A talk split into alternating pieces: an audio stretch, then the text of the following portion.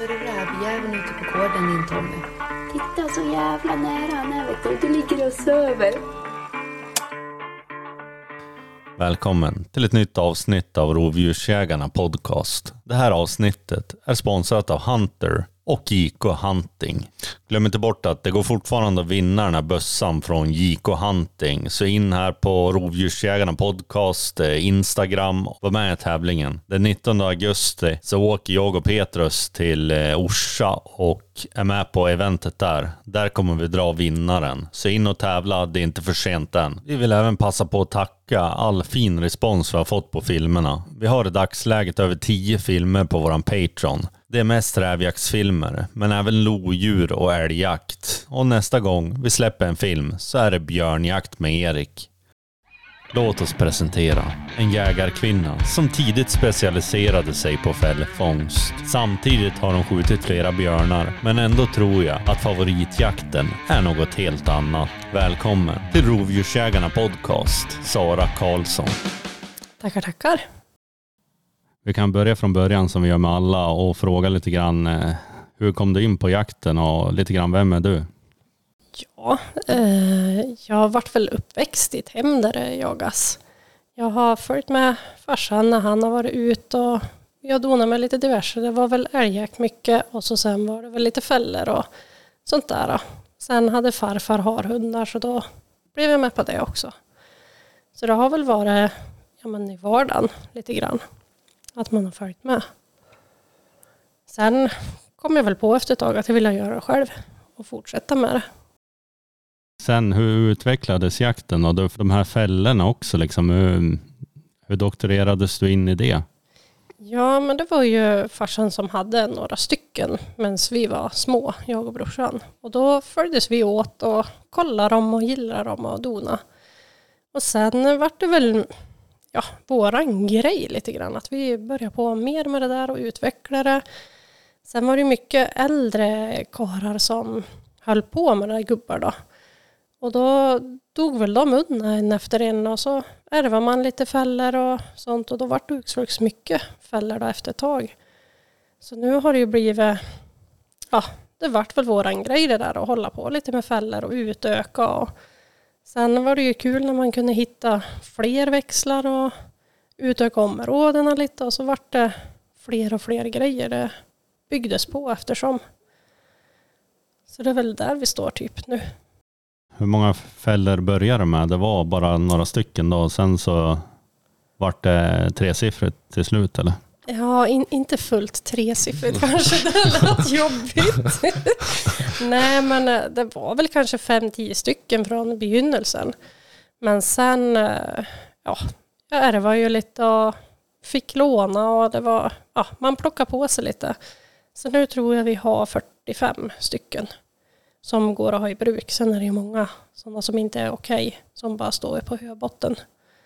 Som man fick pensionera. Jag tror många har sett dig på sociala medier här och du har ju nischare bland annat inom fällfångsten här så vi, jag har massa frågor jag har förberett just för det. När man börjar med fällfångst, liksom, vad ska man tänka på? Eh, ska man först ha kanske koll på vart djuren är eller vad, hur ska man tänka liksom? Ja, nu har ju jag inte tänkt så mycket på vad jag har gjort utan jag har följt med och jag har tittat på hur han har gjort och jag har liksom försökt insupa detaljer på så vis. Men eh, alltså man ska ju ha koll på skogen, liksom på terrängen mycket. Vart mårdarna rör sig, eh, vart de uppehåller sig, om det blir styggt före och sånt och sen kolla revirgränserna. Det är väl mycket sånt som har varit. Att man hänger fällan rätt hellre än att mater mycket i den. Utan det är väldigt avgörande vart han sitter då. Så att han sitter mitt i en växel och inte i en utkant eller så.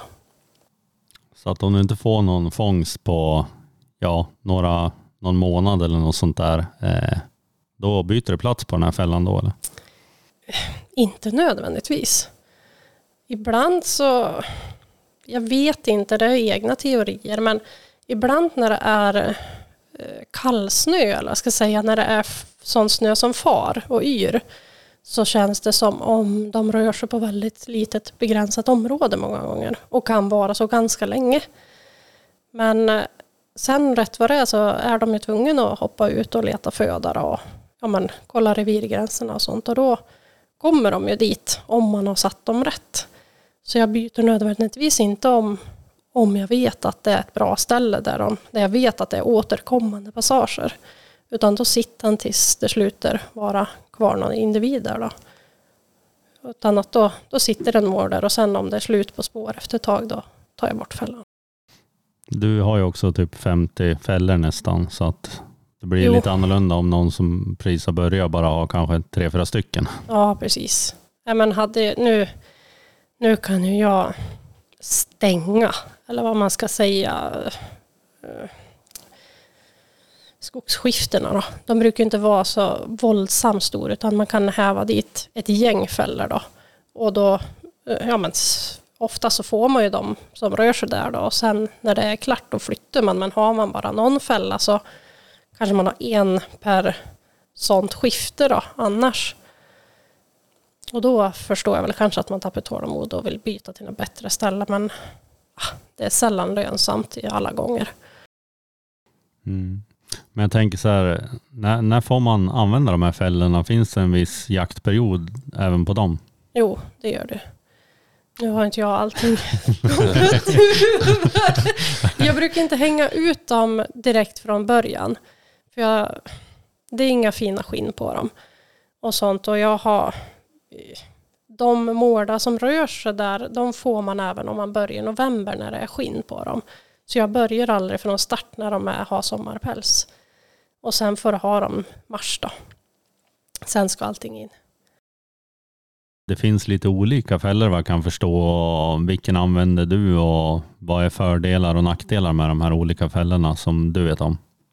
Ja, det gör det ju. Och nu vart ju jag van en fälla från start. Och det har väl färgat mig, så jag har ju Gävleborgsfällan. Sen finns det ju många fler fällor. Och ja, det beror ju på smaksak, vilken man vill ha, hur man vill gillra. Och jag är ju skitdålig på att gillra en Trapper 90 i jämförelse med det jag är van. Sen är det ju inte det som säger vilken fälla som är bäst. Utan det är, det är det man känner för och det man blir trygg för. Så jag har ju Gävleborgsfällan, jag är van den då. Sen beror det på, vill man ha holkarna ute och plocka ur gillra, ja men då är trappen 90 bättre. Om man vill göra så. Men när liksom fick den här fällfångsten acceleration i ditt liv? Liksom när liksom nu ökar det från att bara ha några fällor till de här, jag kanske uppemot 20-30 stycken. Ja, Eh, det var ju bara någon till i början. För det var ju, ja men typ när jag fick jägarexamen då när man vart lovlig att ha det, då börjar man att ja, men öka upp det lite. Sen eh, för att lyckas min farfars bror eh, under våren när han skulle isfiska. Och då hade han en hel drös med fällor för han höll också på. Och då fick jag allting efter han. Och då vart det ju tjopp 20 till ungefär. Så det var väl då det tog snurr riktigt. Och det minns inte jag exakt vilket år det var nu. Utan det var väl kanske kring 2015, 16. Typ där någonstans. När var din mest lyckosamma tid i det här trapperlivet? Och, ja, det här med år. det liksom flyter ihop lite grann. Men jag skulle tro någonstans 2018, mellan 2018 och 2020, då var det bra år. Sen, ja, för då hade man ju inte fångat så här supermycket. Och så sen var det mycket fällor och då höll det några år. Sen började det bli svårare och svårare och mindre och mindre mål Och man fick göra större svängar hela tiden. På vilken yta är det eh, du håller på eller har hållit på med den här fällfångsten nu i nutid då?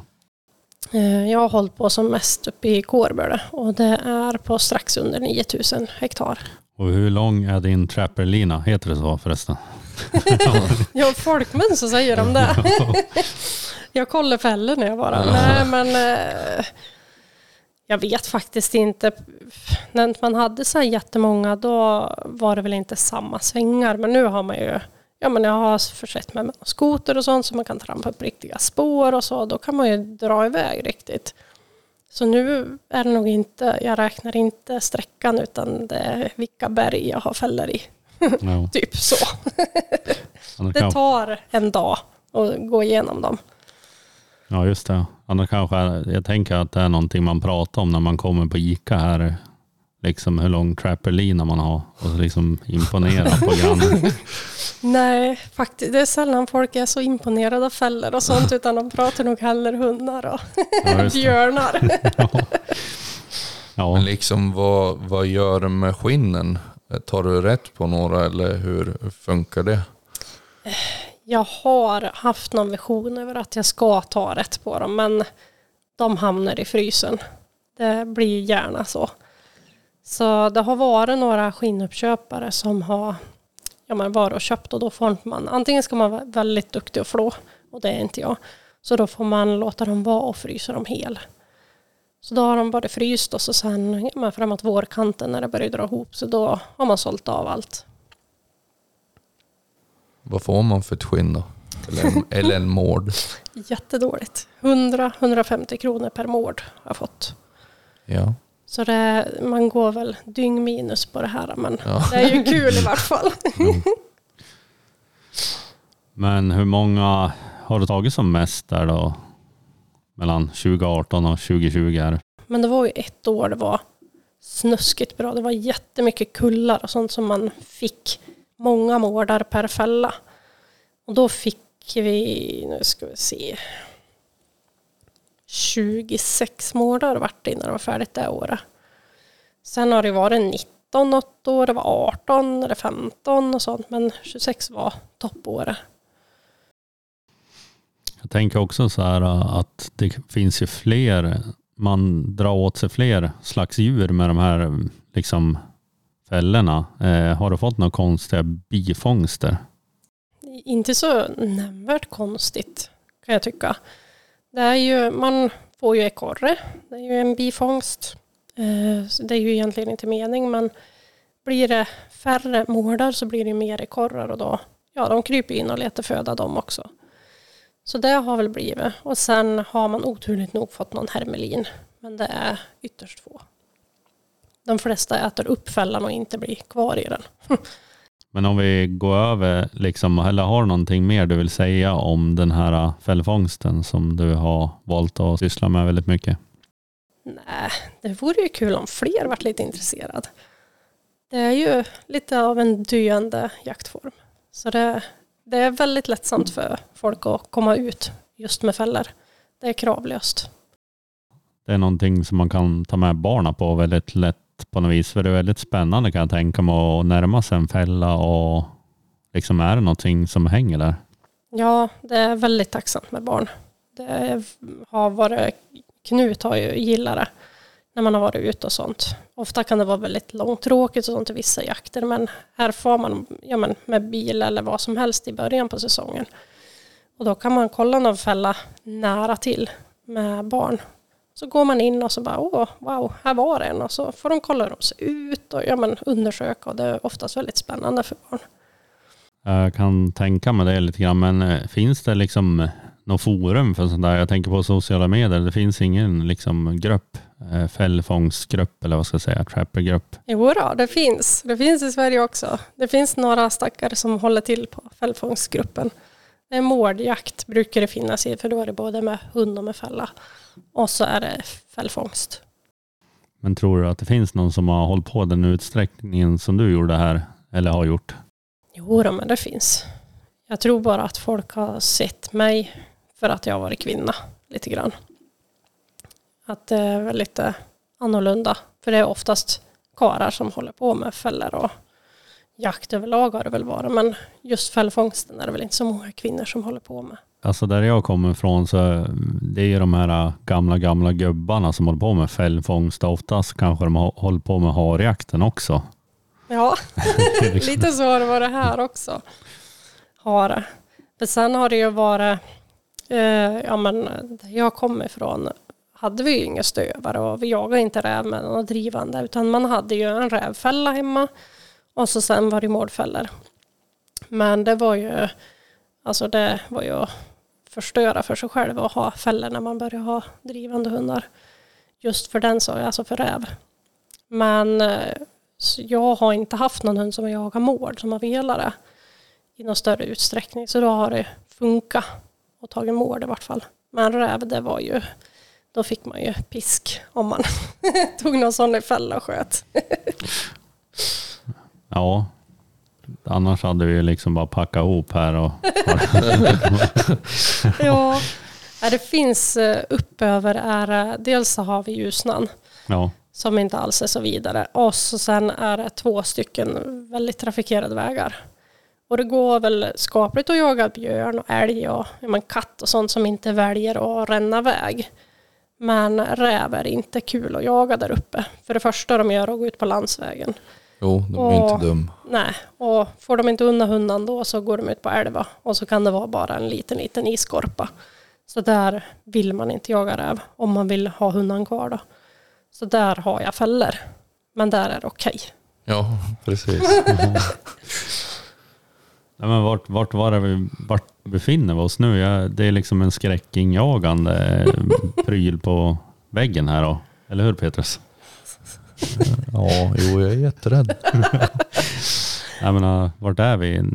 Närmare bestämt var på någon halv. Jag sa att det var en ö ja, men det var ju knappt. Ja, nej, vi är Nej. mitt emellan Dellensjöarna. Det, det springer, springer omkring sådana här djur, alltså här också.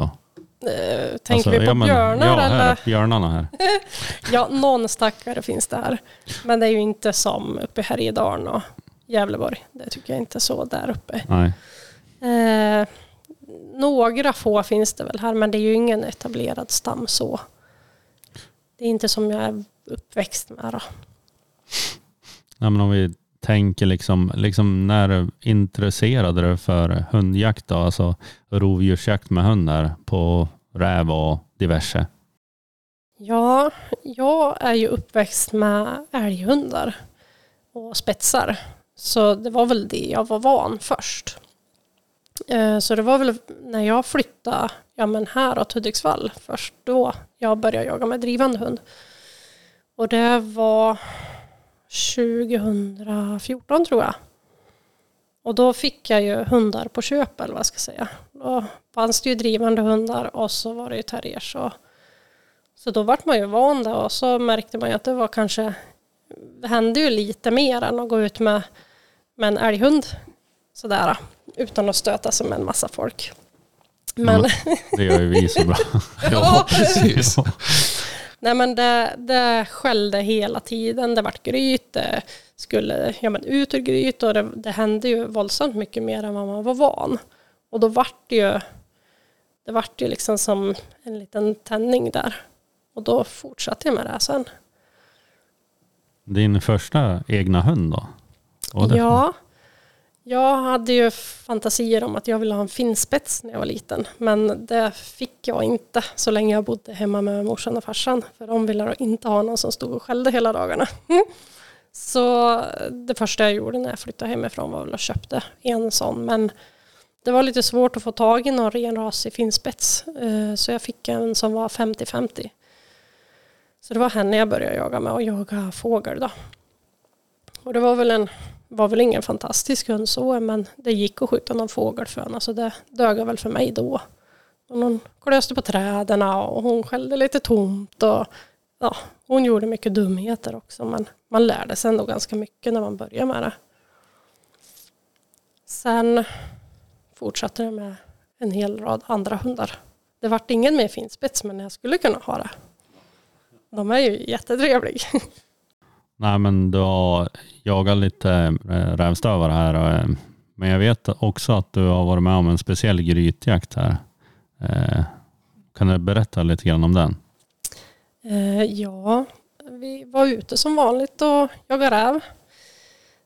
Och jag tror att vi var med en kamrat åt oss som vi jagar i lag med oftast.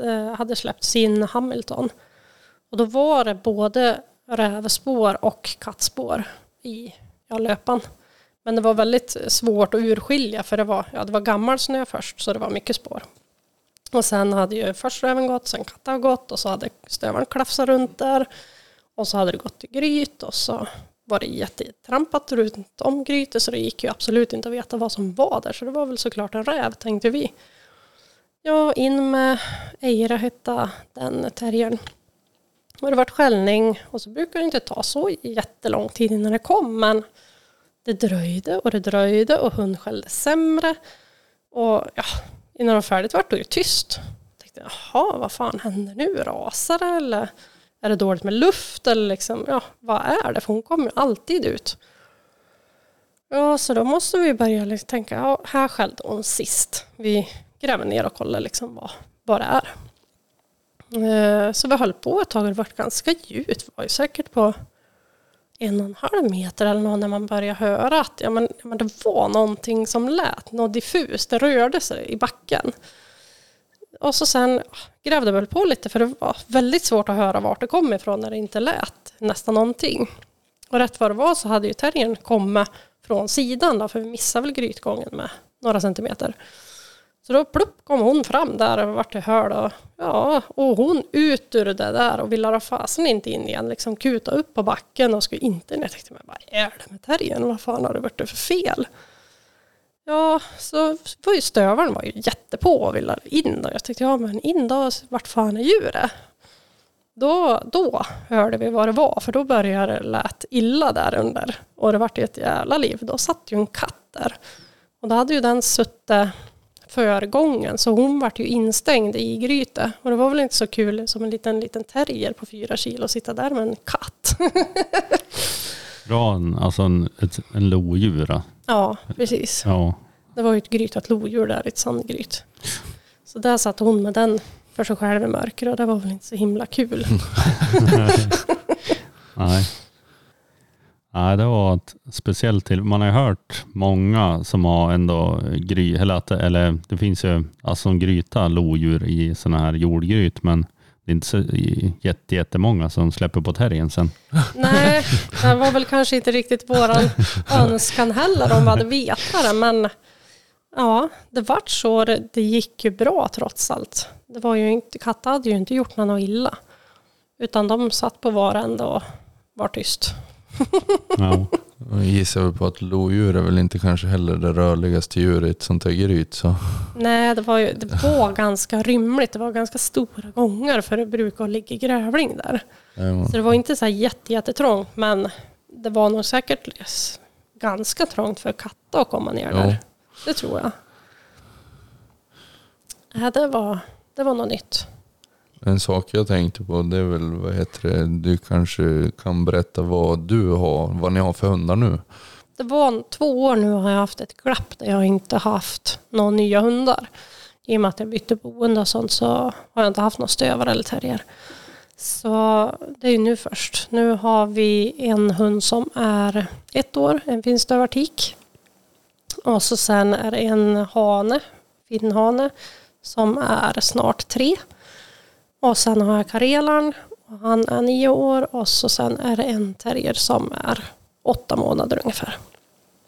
Känns som att det är rovdjursjakt du ska hålla på med framöver. Det, det är väl ingen harstövare eller?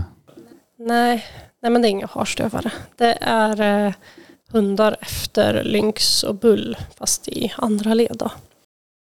Om vi säger så här, hur började din björnjaktskarriär här? Var, den liksom, var det det bästa som fanns direkt eller?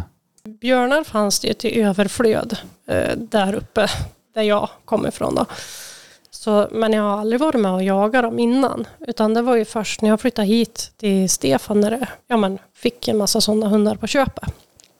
Eh, det var ju då först jag började vara med och jaga björn. Och då, ja, det var väl kul såklart. Nu är det ju många som är ovan djuren innan och sånt. Men nu hade man ju ändå sett björnar och man hade gått på björnar och sånt när man var ute och jagade fågel för. Så jag var ju inte ovan djuren men jag var ju ovan jakten. Men den är ju förhållandevis eh, lik ja, men rävjakt eh, ibland. Om man ska säga att småbjörnarna är ju ganska lik en rävjakt. Eh, men eh, det var ju lite extra. Det är ju inte som att gå på en älgskällning så, utan det är ju lite mer nerver kanske än... Ja, men en grävling är skitkul också att gå in och skjuta, men det är ju ändå inte samma sak när det står en björn och vrålar i något buskage. Så det vart ju, det vart ju en jäkla upplevelse det. Hur gick de här äh, Lynx och Böll här? Var det liksom, alltså när du kom in i bilden, var de färdiga björnhundar då båda två?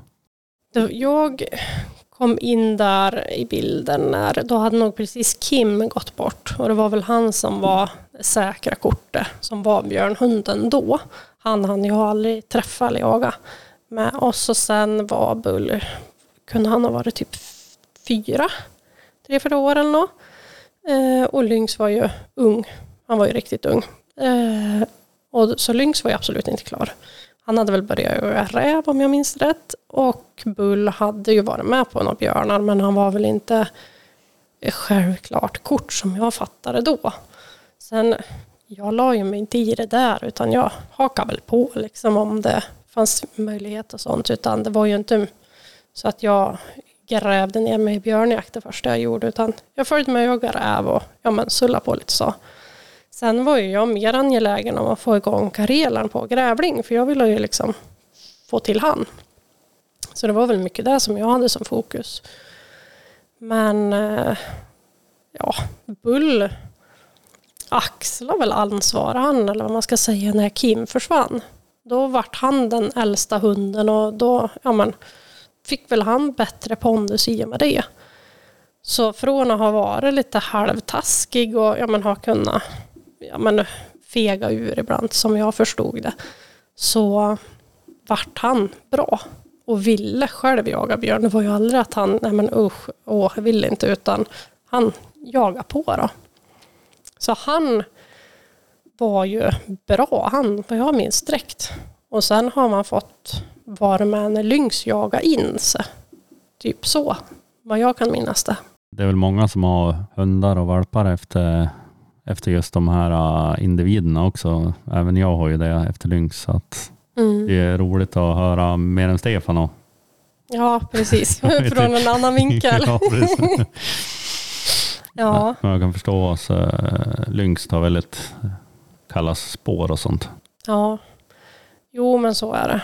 Och det gör väl han på alla djur som man har släppt han på.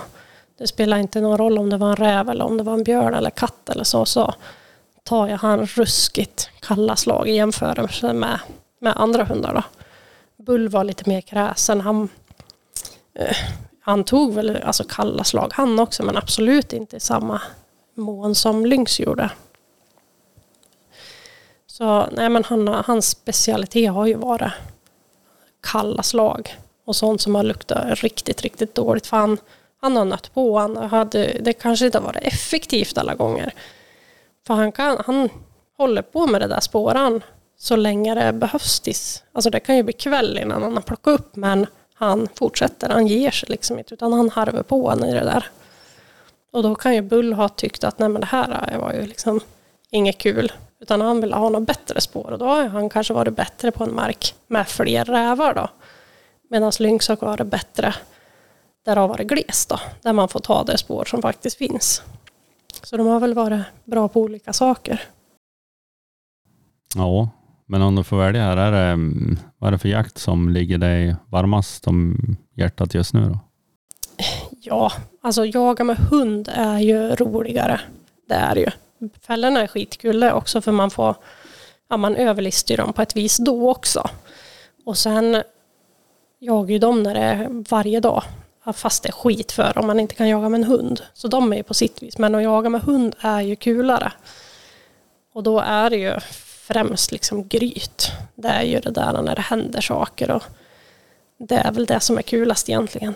Men vad var det för grythund som lärde dig eh, vad en grythund skulle vara egentligen?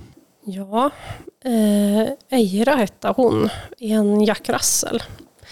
Och då var det ett par som ville ha henne som eh, förliggare. Men hon jagade absolut inte så utan hon sprängde. Och gick inte att lära, alltså träna på bort på någonting. Utan hon bara sprängde. Så de kunde inte ha henne. De ville ju jaga grävling Dem. Så då frågade de om vi ville ha henne. Så vi tog upp och provade henne och hon har ju varit klockren när hon var här. Det var en väldigt kul hund att jaga med. Så det var hon som introducerade mig och som ja, men visade vad bra var. Fick en eh, variabel där som du kunde mäta dåligt emot. Ja, precis. Jag var ganska bortskämd från start. och då har jag inte behövt... Alltså jag la ju inte ner ett smack på henne utan hon var ju färdig och ville spränga direkt hon kom. Så det var ingenting jag behövde jaga in eller någonting utan hon var en, ett paket som bara var öppna och gå ut med. Så du hade ett knäppe med hårdskällda finstövare och så hade du den här terriern då eller? Ja, Bull var väl inte hård. Han var ju väldigt kul att lyssna på. Han skallade ut riktigt han. Lynx var ju lite hårdare och snabbare då. Så det var ju kulare tyckte jag när Lynx var lös, när det vart gryt. Det är gryta och det gryta och det gryta. Så man fick åka dit med terriern. Som du skulle på rävjakt och hade det här stallet som du hade då, då var det lynx du tog. Eh, nej, konstigt Nej. nog inte. För Bull var enklare att hantera för mig. Han var snällare liksom för en som var novis. Så jag tog gärna han och for ut. Det var väl typ den som kanske lyssnade på mig då, om man säger så. Det gick att få tag i han i rimlig mån. Så jag hade oftast Bull när jag får ut och jaga räv så. Sen var man sällan ensam utan vi var ju oftast några stycken som får ut och jaga här, så man var flera. Så då släppte jag en och Stefan kanske släppte en och Jan släppte sin. Och så var man på olika ställen men man jagade lag eller vad jag ska säga. Så ibland var det ju kanske Bull som kom eller så var det Helge som kom eller det, det kunde vara någon av hundarna som kom med något. Så vi hade ju skitkul. Ja, det var som ett team där av eh, rävdödar-team kan vi kalla det. Ja, precis. Det, var, det har varit skitkul för det är ju ändå fler än en själv som jagar här. Ja, men eh, hur är det med, jag tänkte just precis här, är, är det här du har jagat mycket räv där vi är nu också då, eller? Ja, det är här hemma i byn. Ja, det, Ja, jag tänker det är ju ganska stor, jag tänker isen blir ju ganska, alltså det är ganska lång tid innan den fryser eller? Det var så jävla lång bit med Ja. vatten. ja, det är stora sjöar. Och då ser ni bara södra sjön, för det är ju en Ja, lika det. stor, nästan lite större, på andra sidan också. Eh, och det brukar vara vid nyår ungefär lägger sig sjöarna. Eh, så dessförinnan så är det öppet vatten. Det tillkommer mycket rävar här då eller springer de bort eller hur blir det då? Jag, jag kan ju tänka mig att det blir ett annat eh, lättsammare för viltet att ta sig från och till i alla fall. Ja, eh, det är ju tacksamt. Det är väldigt tacksam mark här för det är bruksmark, nästan allting. Eh, Så det är ju gynnsamt för ja, men räv och grävling att vara här. Och det verkar vara attraktivt för så fort isarna lägger sig så om man vandrar det in rävar utifrån.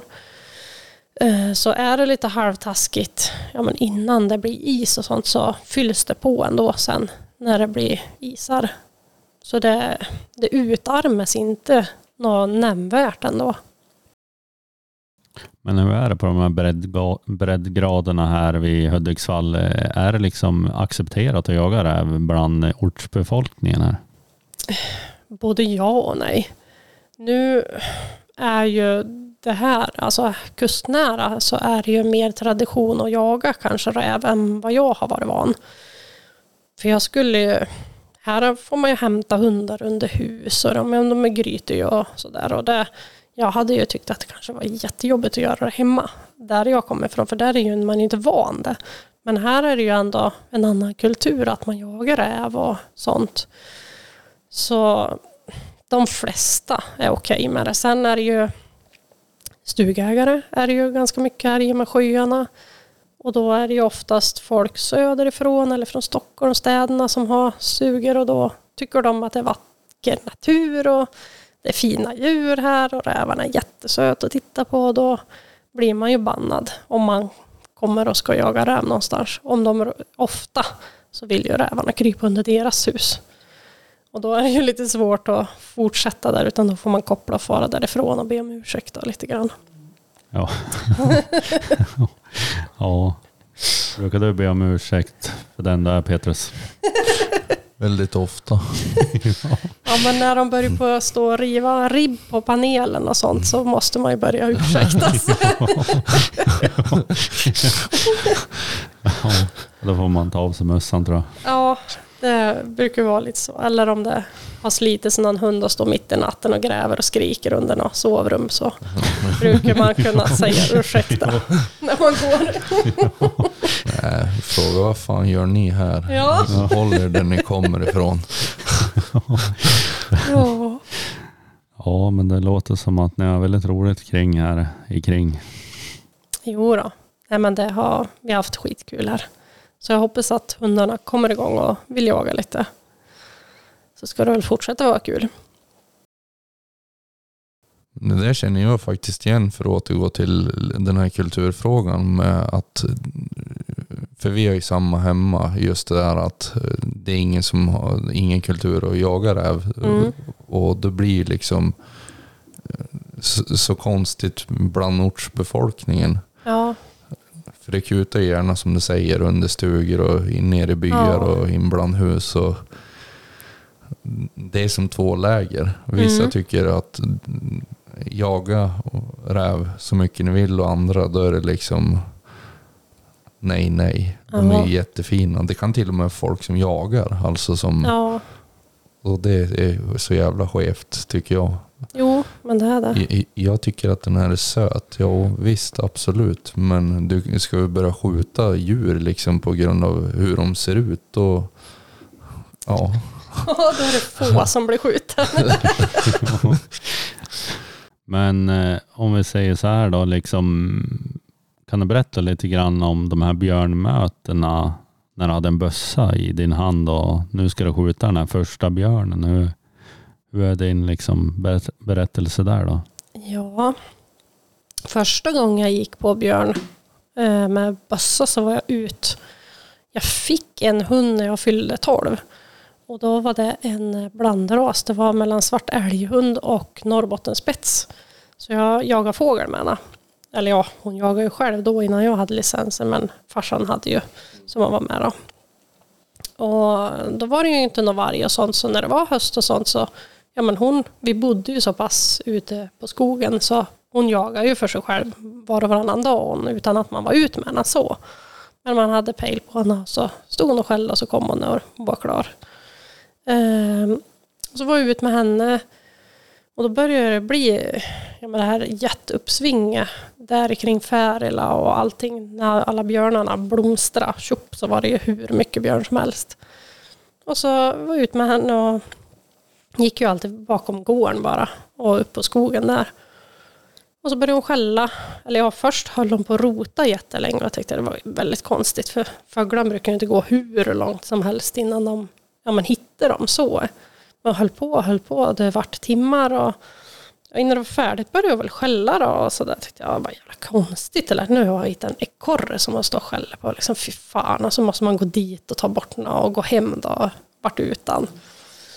Ja, och in och styggt var det var röjning så man liksom knappt kom fram där och trångt och eländigt. Och innan det var färdigt när jag kom fram tänkte jag, men nu har det slagit slint för då stod hon ju och skällde på en sten. Tänkte men hon hund måste ju vara sjuk eller något. Men eh, innan det var färdigt när jag sa, vad fan gör du?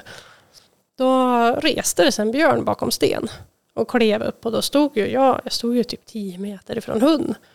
Så jag hade ju björn på typ 20 meter, det var väl första björnmöte jag hade. Jag tänkte "Jaha, vad fan gör jag nu då? Stå här för mig själv då? Jag hade två helmantel i bössan. Så ja, eh, och den ställde sig där på 20 meter och bara tittade på mig och tänkte, men gud. Ja, då tyckte hon att hon hade liksom gjort sitt. Ja, men fan vad bra. Så hon bara, voff, sa hon och sen drog hon. Och, för hon brukar göra så, hon gick ju hem när hon var klar. Så då gick hon hem. Och där stod jag med den där björnen i den där röjningen. Och sen var det ju inte nog med det, då klev det upp en till. För då låg de ju två där, för det var två fjolingar säkert. Eh, så då gick den andra och gick liksom på sidan så den ställde sig på ett annat nästan snett bakom mig då. Och så stod den bara och blängde och tänkte, men vad fan gör jag nu? Liksom, ja, jag kan ju inte få skrika och stoja och ja. Så innan jag var färdig så ringde jag till farsan när jag stod där och sa, men nu står jag här, nu har jag en björn bakom och en framför mig, vad fan ska jag göra? Ja, men försök att gå därifrån, liksom prata med mig och gå då, hemåt. Ja, jag tyckte, oh, jippi. Så jag gick där och höll väl bössan liksom redo och så, men ja, jag gick sakta därifrån och ja, den ena fick vind av mig så den vrålade till och kastade sig därifrån, men den andra följde med bra många hundra meter innan den ja, men, gav sig och gick undan. Men det var första björnmöte. Konstigt nog har vi alla fortsatt, men Ja, men, eh, alltså känslan efteråt, då var det liksom, var du, var du rädd eller var det skräckblandad förtjusning eller vad var det som hände där? Nej, alltså jag var där och då tänkte jag, vad fan ska jag göra liksom, hur ska jag lösa det här? Och då hade man ju puls, men eh, det var ju, det var innan björnjakten vart en grej. Så vi, det var ju björnjakt då. För Man fick ju gå ut med ja, men, fågelhund lika väl som att jaga björn. Men det var ju aldrig någon som jagade björn då. Så då ville man ju jaga dem. Alltså vi ville ju, vi vill ju skjuta ja. Men inte kunde jag börja liksom stå där och försöka skjuta någon björn med två helmantel. Det var ju bara tok allting. Så då tänkte vi, men vi får väl försöka jaga dem då. Eh, så då var väl där någonstans det började. Och så sen, eh, jag tror det var dagen efter, då var jag ut med den där eh, svarthunden igen. Och började skälla på typ samma ställe. Och det var björn. Så då sa jag det, att nu har hon stått och skällt igen. Så då ringde vi dit, så då kom faktiskt Stefan dit. Stefan och Jan eh, och släppte. Så det var väl första björnjakten egentligen som jag var med på. Jag tror inte det vart skjutet den dagen, det vart det inte. Men det vart jakt. Så du drogs in i hetluften nästan direkt här? Ja, när hon vart gammal så hon hörde sämre och säkert såg hon sämre. Men hörseln vart dålig för hon, hon hade problem med ett öra. Och då var det lättare för henne att skälla på en stor stinkande björn då, än en liten fågel i trä. Så då vart det det på slutet med henne. Så då, då vart man indragen i det där. Men jag jagar ju absolut inte med henne då. Men man upptäckte dem. Det känns som en, eh, det är inte alla som kan berätta en, en sån historia tänkte jag säga, men det finns otroligt mycket björn där det var också, eller vad? Ja, jo, det fanns och finns jättemycket det fortfarande där. För på kvällarna, ja, de sår ju havre på täkterna och sånt. Så på kvällarna kunde man ju åka ut och ja, men, kolla efter björn. gjorde man ju ofta. Och på slutet då, då när det började bli björn, då kunde man ju åka ut och räkna björnar på täkterna som stod och betade havre. Och då var det ju flera av de där småbjörnarna som inte fick vara i havretäkterna. De gick ju åt korn de där istället. Så det, det var väldigt mycket björn när de inte ens liksom fick gå in och äta havre där. Men eh, hur gick det till när du sk- sköt den här första björnen? Var det någon speciell jakt? Ja, det var en väldigt lång jakt. Det höll på länge och det var varmt. Eh, det, vi släppte, det var både lynx och bull. Och vi höll på länge, länge, länge med det där. Eh, och det var varmt och man ville ju gärna avsluta i tid liksom, så hundarna inte får illa. Men det gick liksom trångt och det var ingen sikt och det, nej men usch, det var krångligt den dagen. Sen vart de kvar i en bergsluttning ganska länge och gick, jag stod och så drog det lite, alltså det buktade väldigt snävt och gick igång stånd och stånd. Så då, var, då gick jag och Andreas Dynesius in eh, och skulle ja, men försöka få läge då. Men det var jätte, jättetrångt, det var väldigt mycket lövsly. Så ja, vi var 10 meter ifrån, 15 meter ifrån och så, men man såg inte ett smack. Och då gick hon därifrån eh, och lurvade iväg då en bit. Jag tror det drog typ 800 meter till när de vart riktigt stött. Och så sen eh, stannade hon där och det var en sån där igenväxt myr. Så det var, det var lite sly och det var såna här små tätgranar där och senväxt skog. Så det var ju dålig sikt där också. Men det var väl skönt för det var ju blött och sådär. Så då var de kvar där och buktade på ja men, 80 gånger 80 meter. Det var jättelitet. Bara gick och gick och gick och stod. Och. Så innan det var färdigt när man kom in där då eh, så ja, det stod inte riktigt helt still utan det gick som, ja, men nästan som min åtta gick de. Så då ställde vi oss på löpande, var jag och Andreas och så var Stefan med, då hade han eh, kommit dit också. Och då, då, de kom fram, vi såg Björn och så kom hon fram med frampartier liksom snett framifrån. Och då sköt jag när hon kom fram då, när jag såg bröstkorgen och så.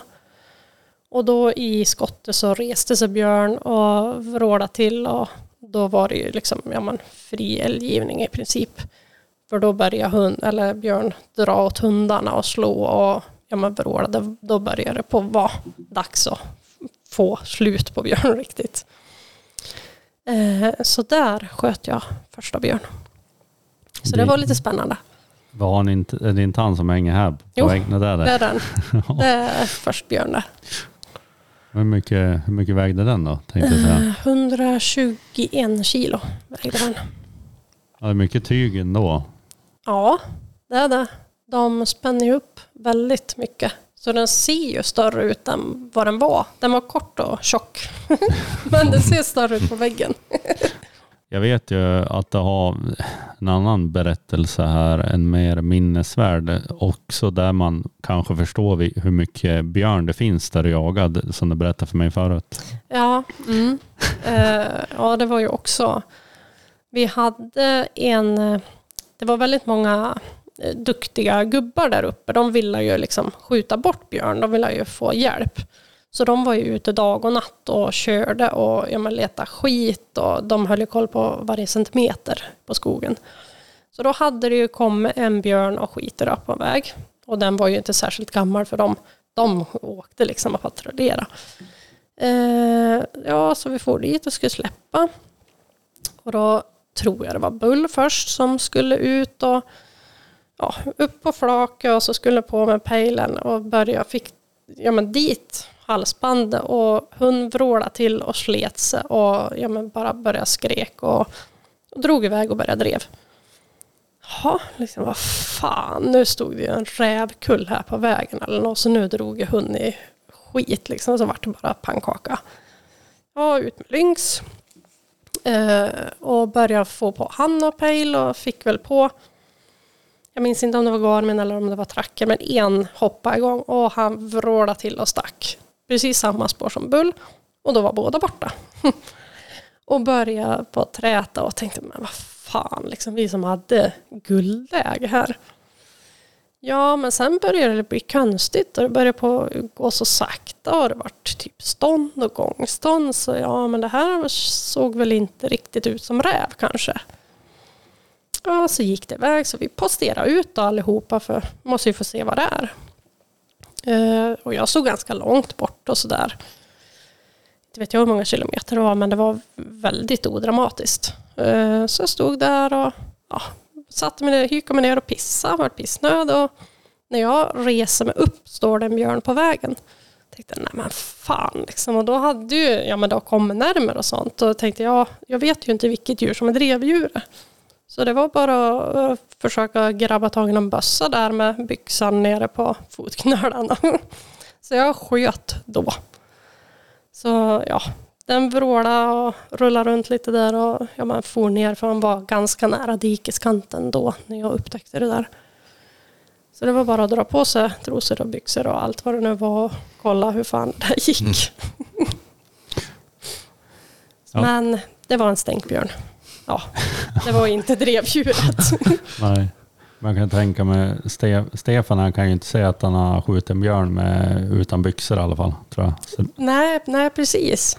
Nej, men det, det har jag provat. ja, men det var några björnar som var igång den här dagen på det här Ja. området. Ja. ja, för de hade ju jakt på den då så ja, såg vi att det var ju absolut inte samma djur. Så det var bara att försöka få tillbaka hundar och börja kolla, för det var ju blod och ja, men jag hade ju skötte på honom så det skulle ju gås eftersök. Så efter ett tag då fick vi väl tag i hundar och sånt så då måste vi börja gå efter den då. Så den vart ju skjuten efter ett tag. Han hade gått var det 800 meter nästan. För skottet var lite för långt fram. Så det var, tog i fram. Så det var av benen, frambenen var av. Kulan satt i ena det bakre och ena var av då. Men han hade lyckats komma ganska långt ändå. Så pass skadad. När vi pratar björnhundar, när vi är inne på eh, den kategorin här, vilken, vilken är din, eller den bästa björnhunden du har jagat med? Det är en väldigt svår fråga. För jag har haft ynnest att få jaga med många bra hundar.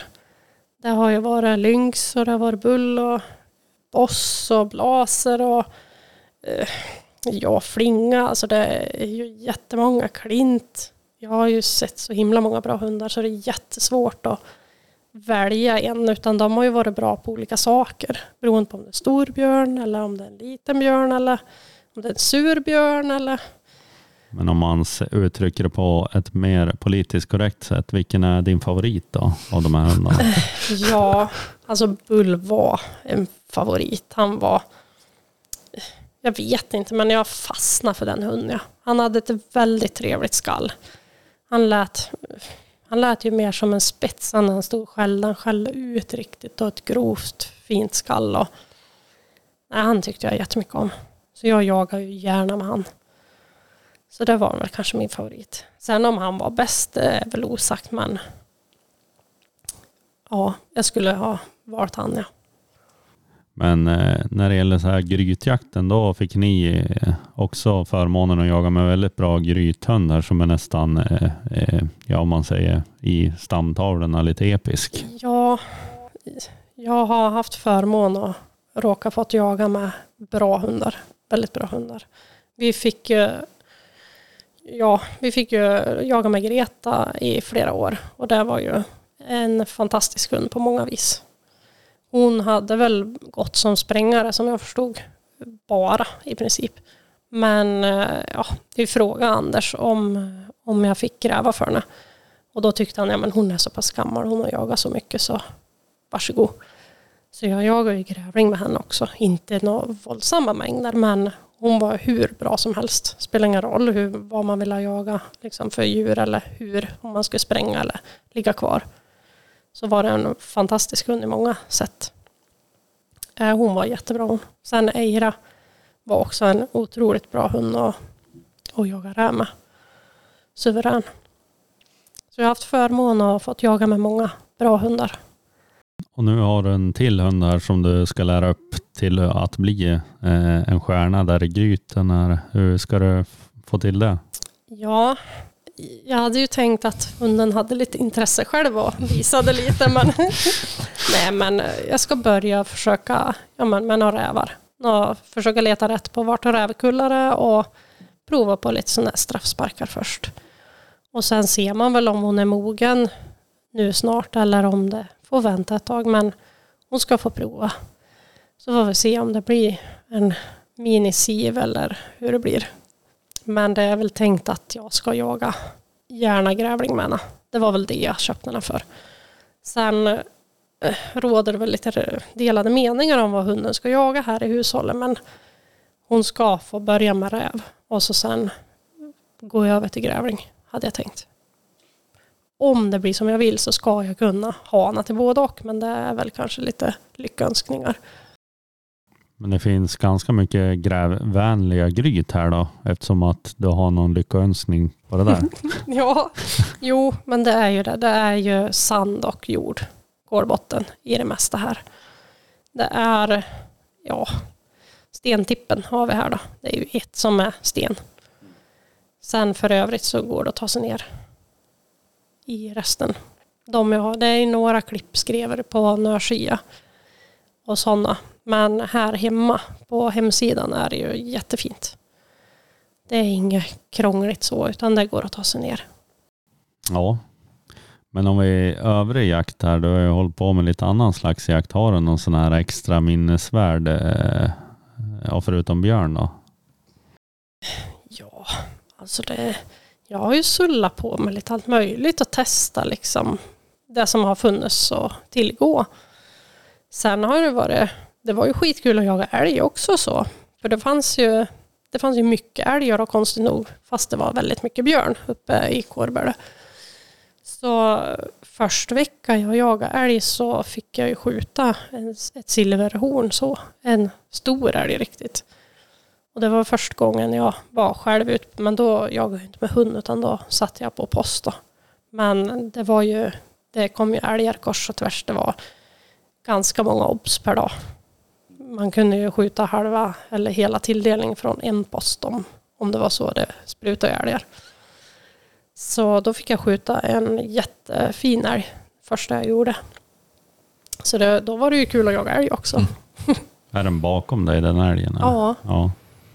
Det är det, hornet. ja Det var första älgen som jag sköt. Det känns som att du har ganska flyt här i Ja. jakten. Ja, jo jag har haft det. Det har, det har velat sig liksom. Då kanske du har ganska många jaktdagar också. Jo, det vart det. Jag hade ett tacksamt jobb. Jag jobbade nätter i början. Och ja, var man sugen så sket man ju och sova när man kom hem. Och var det nysnö så åkte man ju ut och kollade på någon väg. Så bara, oh, här var det rävspår. Och så sket man i och sov och så får man ut och jaga istället. Så då jagade man på och så sen sov man någon timme på kvällen då, och så sen får man och jobba igen. Så då kunde man ju kombinera det jättebra. Så hade man inga barn och sånt där. Så då, då kunde man ju plåga sig. Liksom. Det gick ju jättebra. Men det vart ju lite svårare att plåga sig när man fick barn sen. Då, då vart man väldigt plågad i efterhand. Ja. Jag tänkte så här, har du någon sån här drömjakt eller en drömsekvens som du inte har upplevt än? Ja, jag har inga sådana här större fantasier och jaga utrikes som många har. Utan i Sverige har vi så fruktansvärt bra jakt och mycket olika vilt man kan jaga. Utan jag, jag har inte fantiserat mig utanför det jag håller på med. Utan jag, jag vill jättegärna fortsätta så som det är.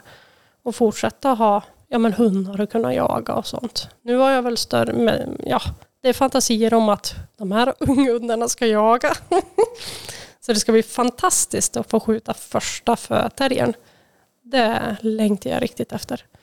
Och se henne att hon går in och verkligen gör ett bra jobb. Det är nog det jag längtar mest efter. Och först så ska hon spränga den här räven eller är fantasin att du ska gräva? Nej, hon Direkt. får ju spränga. Ja. Ja, hon ska spränga. Vad har du för vapen här? Du har ju skjutit några björnar eller något extra grovt eller? Nej, jag har nog budgetvarianterna. Jag är inte så noga med vad jag... Alltså, jag är ingen vapennörd och inte några kulor heller eller sånt. Utan huvudsaken det fungerar så dög det åt mig. Så jag har en 3006. En Browning, en X-Bolt som jag har... Ja, men jag är björn, älg, fågel. Jag har ju haft den som allround-bössa. Och sen hade jag en drilling först. Eller först hade jag en halvautomat när jag jagade hagel. För eh, vi hade mycket skyddsjakt innan jag flyttade hit. Med duvor och kråkfåglar. Det var så här gräsligt mycket på bondgårdar. Så man skulle ju skjuta flera hundra skott om dagen hela tiden. Då var det jättebra med en halvautomat.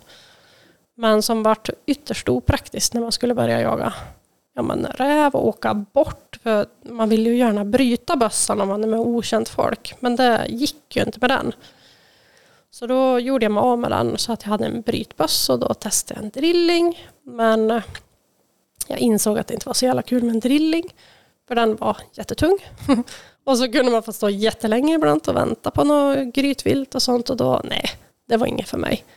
Kulan använde jag sällan så det fanns inget, alltså jag kände ingen behov för den. Så då gjorde mig av med den och nu har jag en vanlig, en bock, en hagelbock. Sen är det inte så mycket mer. Jag, Ja, jag har ju revolver då. Ja. Så den har jag ju. Men det är that's it. Jag har inte samlat på mig några fantastiska grejer. Ja, Jag sitter ju med en fantastisk vapensamlare här bredvid mig. Nej, men ja, så är det. Nej, Men jag tänkte också någonting jag glömde fråga om när det gäller fällfångsten här. Liksom, har du någon sån här magisk minne där när du liksom åker den här trappelinan och det hänger, fan det hänger ju mård i var och varannan. Jo, men eh, det var det där året det var riktigt, riktigt bra. Då var det flera kullar och ja, men det var bra. Man, ja, man tyckte ju det var bra att kunna åka och plocka två en gång och så var det tre en gång. Och, men då en runda när vi åkte så plockade jag in sju mårdar och en mink. Så då var det ju liksom, då var det ju en hel famn med djur när man kom hem. Det var ju skitkul.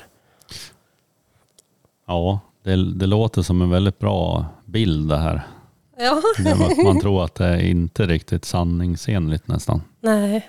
Nej, alltså det var riktigt kul. Det brukar ju inte vara så. Man är ju glad om det hänger en eller två. Så. Men eh, då var det ju riktigt tacksamt. Tänker det vore roligt om du skulle visa någon och ville följa med på och kolla hur det fungerar med det här fällfångstjakten. ja. ja, du skulle ha följt med då när det var riktigt bra. För nu börjar det bara ett nedåtgående trend med, med mårdarna. Det börjar utarmas lite grann. ja, det är väl kanske bara på din mark, jag vet inte. Ja.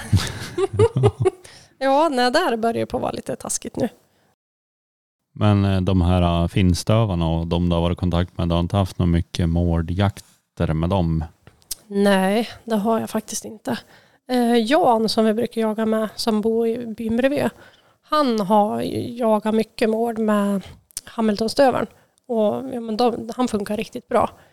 Men eh, våra finstövare som, ja, men som Stefan hade, de, eh, nej, inte någon nämnvärt. Utan det var rävjakt, katt eller björn, mestadels så.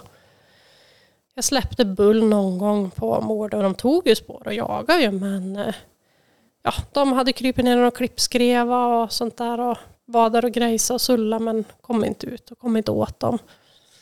Så någon gång har man väl provat på men det var ju mer effekt att jaga en räv och sånt där. Det vart bättre. Så det, det vart sällan mårdjakt här. Ja, men eh, jagar du hell, helst på spårsnö då, med andra ord nästan? Ja, alltså det är ju snuskigt kul när det är ny snö. När man kan åka ut spåra vägarna, det är ju fantastiskt kul. Men det blir ju skador någon gång på snön. Så den, det är ju liksom en skräckblandad förtjusning när snön kommer då, men det är ju lite lättare att reda saker för någon som inte är så här hundra van när det är snö. Så man kan gå och kolla. Ja, men det är ju facit i snön. Men det är ju, det är ju kul på barmark och absolut. Men ja, snö är ju lite, lite festligt i början. Jo, det blir som, ja, det, det är väl så med allt från början tänkte jag säga. Eller vad tycker du Petrus? Men det brukar väl vara första släppen tills skaren kommer som sagt. Då, då är det inte så kul med snö längre. Då längtar man till barmark. Ja, ja eller när man måste gå jättelångt och hämta någon hund som bara står och fräser ner i något gryt. Och så är det upp till ljumskarna. Då är det inte heller något kul med snö.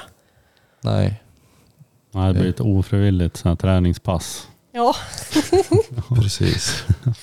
Nej men eh, hade du ingen rolig sak du ville berätta för oss innan vi lägger på? Eh, eller stänga av den här inspelningsapparaten kanske man ska säga. oj. Ja, det är ju lite svårt på rak arm så här att komma på något. Men berätta om när du hade med dig, eller hur det är att ha barn med på jakt här och sen så fablerade om någonting på dagis. Ja, ja, alltså Knut har ju fått Eh, sett sin beskärda del av jakt. Alla möjliga olika sorter. För han har ju han har alltid varit med. På både gryt och när det är lodjur och björn. Alltså, han har ju varit med när det har gått och haft han med. Eh, och det kan bli allt möjligt tok. Och de fantiserar och innan det var färdigt så Stefan var och hämtade Knut hos eh, mig uppe i Härjedalen och så skulle de hem och ja, det är ju inte så himla märkvärdigt att se en björn där för det, det är ju några.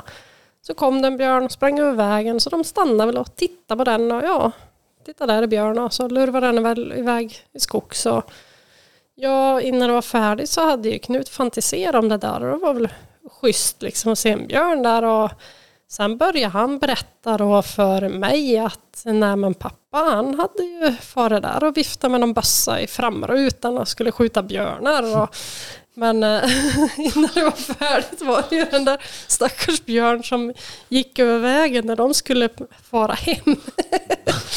Så det kan ju bli väldigt tokigt med småbarn och deras fantasier med allt vad det är som händer. Så han dikterade ihop någonting helt eget av vad som hade hänt där. Han kanske blir en sån här romanförfattare när han blir lite större. Ja, det kan nog bli lite vad som helst av den där pojken. Ja, ja men det var ett, ett trevligt eh, ögonblick ändå på något vis. En minnesvärd eh, grej av hans första roman där. Ja, jo det var det ju. Helt klart. Det var ju dramatiskt. Ja, jag tänkte också det här, du sa ju att om man vill se björnen för folk som inte har sett björn, så vart ska man åka då? Du hade väl något tips där nästan? Ja, eh, ja, där jag är uppväxt då, i Färila, där i utbyarna så brukar det gå att fara ut och titta på havreåkrarna bara det börjar på mogna lite. Så brukar det stå björnar på täkten och beta där i havren. Så det, det är inte särskilt sällan som man blir utan björnar där. Vilken tid är det man ska gå ut och kolla då? Är det liksom tidigt på morgonen? Och, Ja, om man ids kliva upp så tidigt på morgonen, annars så är det ju på kvällen då. Det behöver inte vara mörkt eller skymma riktigt, utan bara det blir kväll så har de börjat lurva ut. åk dit ut på vischan, finns det någon Ja, det finns ju där uppe i Härjedalen också, men då får man, ja, men då får man ta en biltur då och kolla ifall det stänker över någon över vägen. Men det kändes ju kanske lättare att åka på täkterna och kolla. Ja, så man inte har någonting att göra och ha en- ja, under ett halvt Sverige och färdas kanske man kan åka dit och kolla. Ja. Det tänker då jag och Petrus gör här. Okej. Ta den fantastiska Norrbovägen bort över och titta efter björn. Jag och Knut var faktiskt iväg och skulle kolla på skrotbilar för han hade väldigt intresse för trasiga bilar ett tag. Och det var bredvid en havreåker på en fäbodvall. Och där var det en björn som gick och betade under tiden han stojade runt och slet i skrotbilarna. Så de bryr sig inte nämnvärt i folk heller. Så det var två flugor, en smäll. Men vad tyckte han var mest intressant egentligen? skrotbilarna. Helt klart. Han, han har faktiskt eh, sagt några välvalda ord till några. För det var någon som, ja men de här som inte har sett så mycket björn och ja men första björn som vart fälld och, han tyckte det var helt otroligt och wow liksom vad fan och kolla på björn och hund måste få lukta på björn och det var ju liksom en grej för många och Knut ville ju upp en eld. Och jag tänkte, men vad fan vad lång tid det tog då liksom. Han började bli rastlös. Jag tänkte, vad är det för jävla örs med björn? Så till sist han, eh, för det var den här karln som hade en yxa, vi hade inte med någon bak i bilen. Men har aldrig sett en björn förr eller? Sa Knut fem år till den här vuxna karln för han vill ha upp en eld istället för att titta på den där döda björnen. Ja ja, Så han, han eh, var mer intresserad av skrotbilar. det var kanske mer onormalt för han tänkte jag säga. Alltså att det var mer exklusivt att se en skrotbil än en björn. Ja, jo, det var lite så i hans ögon. Ja, då undrar jag också liksom, vad får ditt hjärta slå lite extra? Är det en räv eller är det en björn du ser? Alltså vad är det som är häftigast? Alltså det, man går väl igång lite på både och egentligen, men jag vet att eh, man, man triggar ju igång på rävarna. Liksom. Oh, det är ju, Ja, där är en kull liksom. ja, ja, men, ja, precis som man ser en rävkull eller om man ser någon räv på, när det börjar på snöar och sånt där. Då, nej men, jag tror nog att det, det är kulare liksom i långa loppen med rävjakten. Sen är det fantastiskt kul att jaga björn också. Men eh, här den 21 augusti, vad kommer du göra då? då? Är det någon... Då är jag uppe i Härjedalen och jagar björn. Och då krokar det lös någon finstövare kan jag tänka mig. Ja, det blir nog någon finstövare. Och så sen kanske att Karelan kommer lösa då. Hur var den på Björn? Du sa någonting där att den, eller va- var det off cam tänkte jag säga, off air? Nej men alltså han... Eh, det är ingen fullfjädrad björnhund. Sen har ju inte jag aktivt velat jaga björn utstuderat med han. Utan jag vill ha jaga grävling med han och kunna jaga ja, men lite eh, längre tid i ett större spann än bara björn. Sen eh, har han varit så jäkla trög. Eh, han jagar fullt ut och sånt bara han vet vad han ska göra. Men man måste typ presentera viltet med synkontakt för att han ska fatta vad han ska göra. Så då har det ju blivit ja, men, någon grävling och sånt. Det var ju lätt att få honom att jaga. Och så men katt gick det ju att jaga man och sådär. Det funkar ju. Men han har ju gjort ja, men, relativt bra grejer och sånt när man har jagat björn. Men sen, ah, det har varit så mycket ståhej med björnar och en spets orkar ju inte. Han orkar i vart fall inte på samma vis som en stövare. Det är väldigt svårt att få samma kondition och så. De, de blir trött. Så han har ju inte heller varit kanske i fullt topptrim. Nu när man har haft småbarn och sånt har man inte hunnit motionera så mycket som man kanske hade behövt. Så då har han blivit ja, men andra sortering.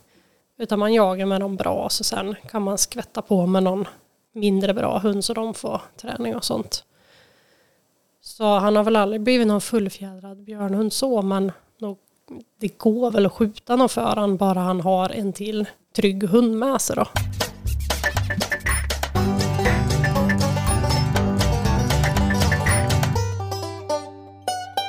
Men här kommer några pistolsnabba frågor här från oss på Rovdjursjägarna.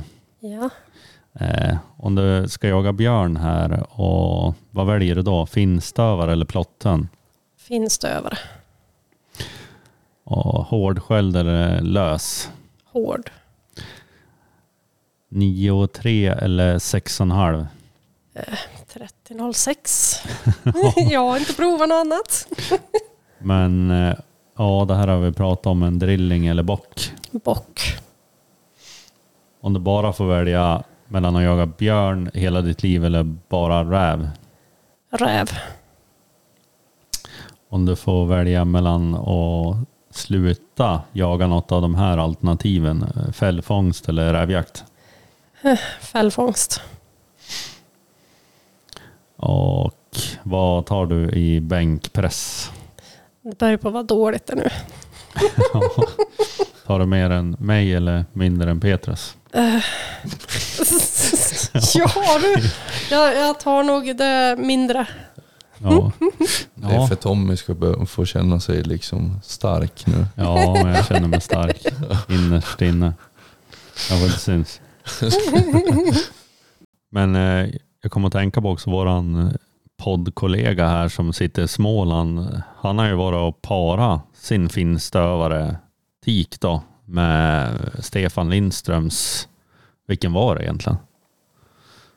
Ja, någon av de hundarna i alla fall. Så jag vet inte. Så han har ju varit här och då var det ju full fart på björnarna i alla fall den kvällen som det lät. Ja, just det. Ja, ja, det har- var ju väldigt mycket parningar ett tag så det är lite svårt att särskilja alla tikarna. Men det var 20, 2013 tror jag att det var. Ja, då måste det nästan vara bull va? Ja, det tror jag. Jag Ja. tror att det var Bull. Så att, men han är ju inte med oss idag men Det låter som att han har dött. Nej men, eh, vart, är han, nej men han har gått bort. ja, han, skulle på någon, han skulle få middagsgäster och grejer så han kunde inte komma. Nej men eh, vi får i alla fall tacka att vi fick komma hit till ditt fina hus här som är ute på prärien här. Ja, men tack själv. Ja, tack så mycket. Tack så mycket. Tack, tack. Du ser till för att prata med Petrus jagar och jagar. Jagar och jagar. Med dina kompisar. Du får inte göra det en gång till. När jag drar i håret. Du jagar.